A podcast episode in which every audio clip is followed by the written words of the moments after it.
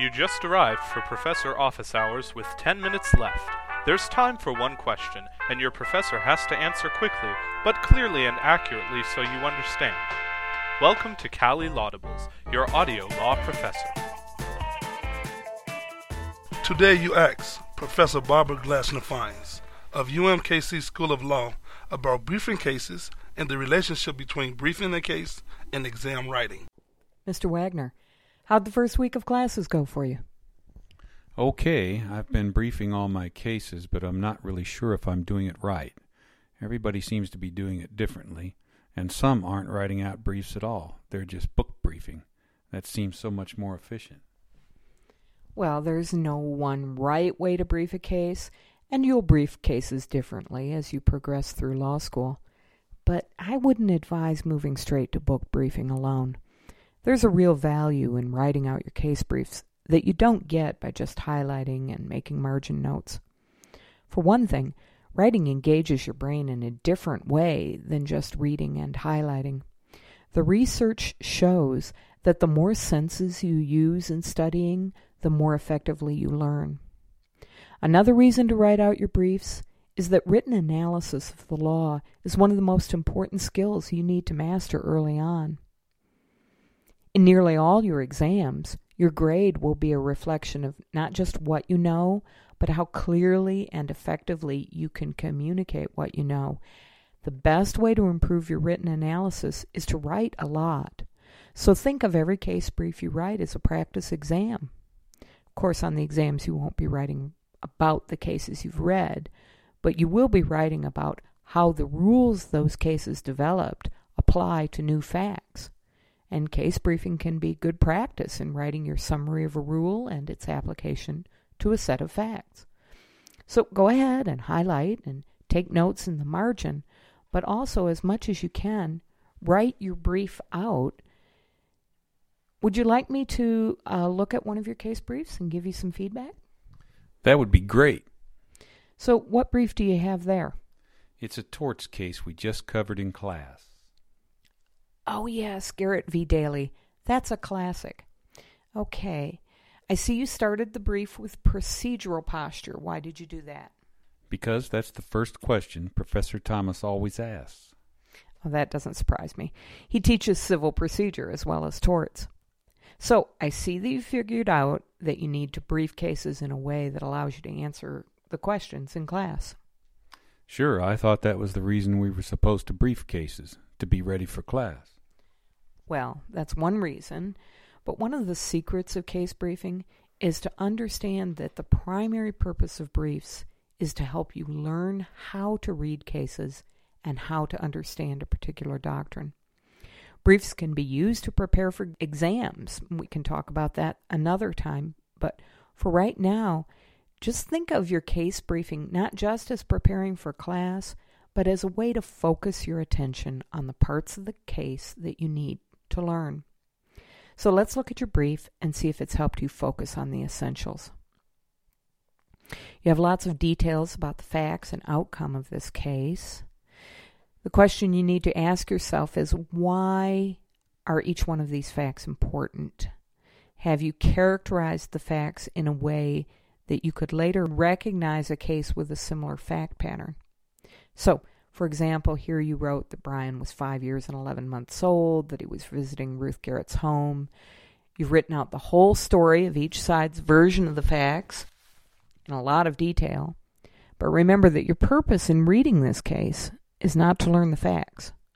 Your purpose is to learn how to interpret a case and use it to solve problems in the future. So I think some of these details are probably unnecessary. For example, you give both sides of the story here, but for most classes, for most cases, and certainly for purposes of understanding the legal analysis, you really should only focus on the facts that the court adopted. The Garrett court adopted Brian Daly's version. So it's really not important or relevant to brief the details of the plaintiff's side of the story. You might want to note that the facts were in dispute, but even that's really not necessary to learning how the court analyzed the legal issues here.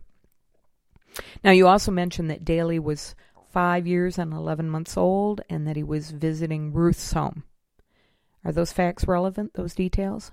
Do you think the result would have been different if he'd been 10 or 15 or 50? Do you think the result would have been different if Ruth had been visiting his home? That's the problem, Professor. Those are the same questions the professor asks in class, and we don't get very good feedback about what the answer is.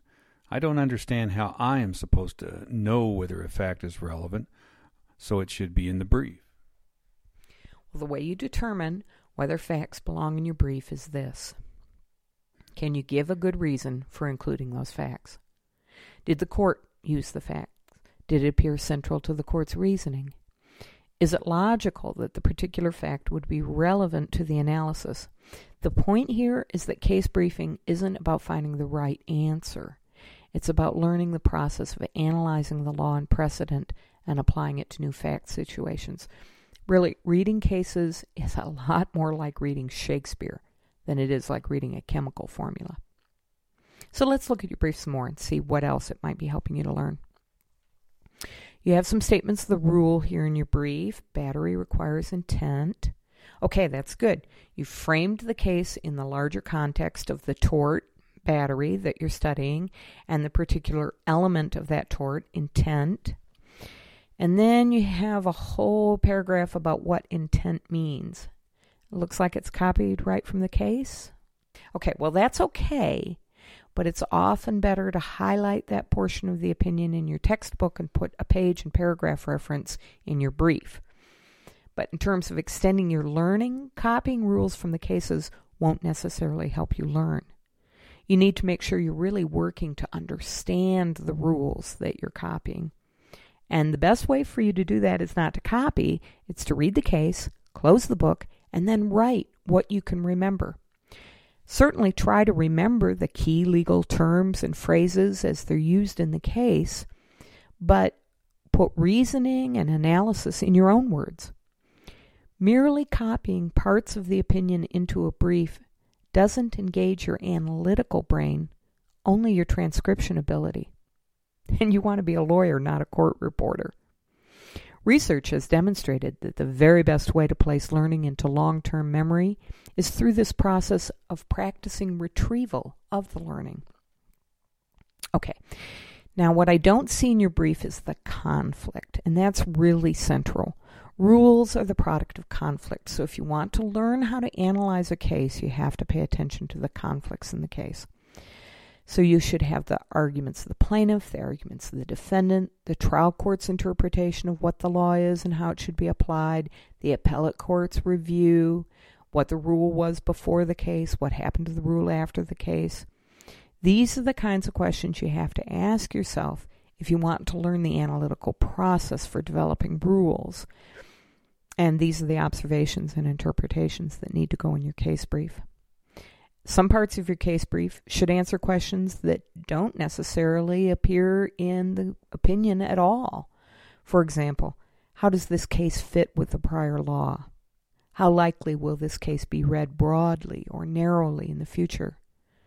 To what extent do you think the particular facts of this case impacted its outcome?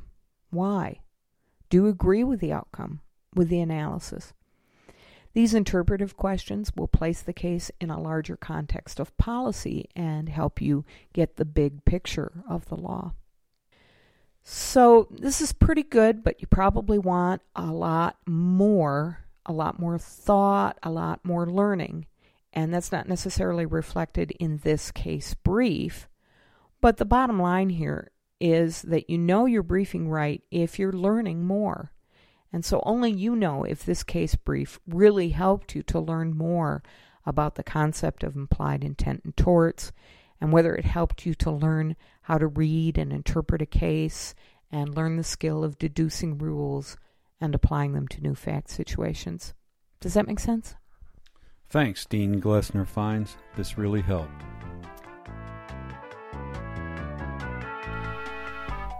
Laudables are produced and distributed by Cali, the Center for Computer Assisted Legal Instruction. Find more Laudables at www.cali.org/laudables. Send your question and feedback to laudables@cali.org. That's LAWDIBLES@CALI.org. The Laudables theme music is Ask Me No Question by Learning Music. Laudables are for educational purposes only. Please seek an attorney if you need legal advice.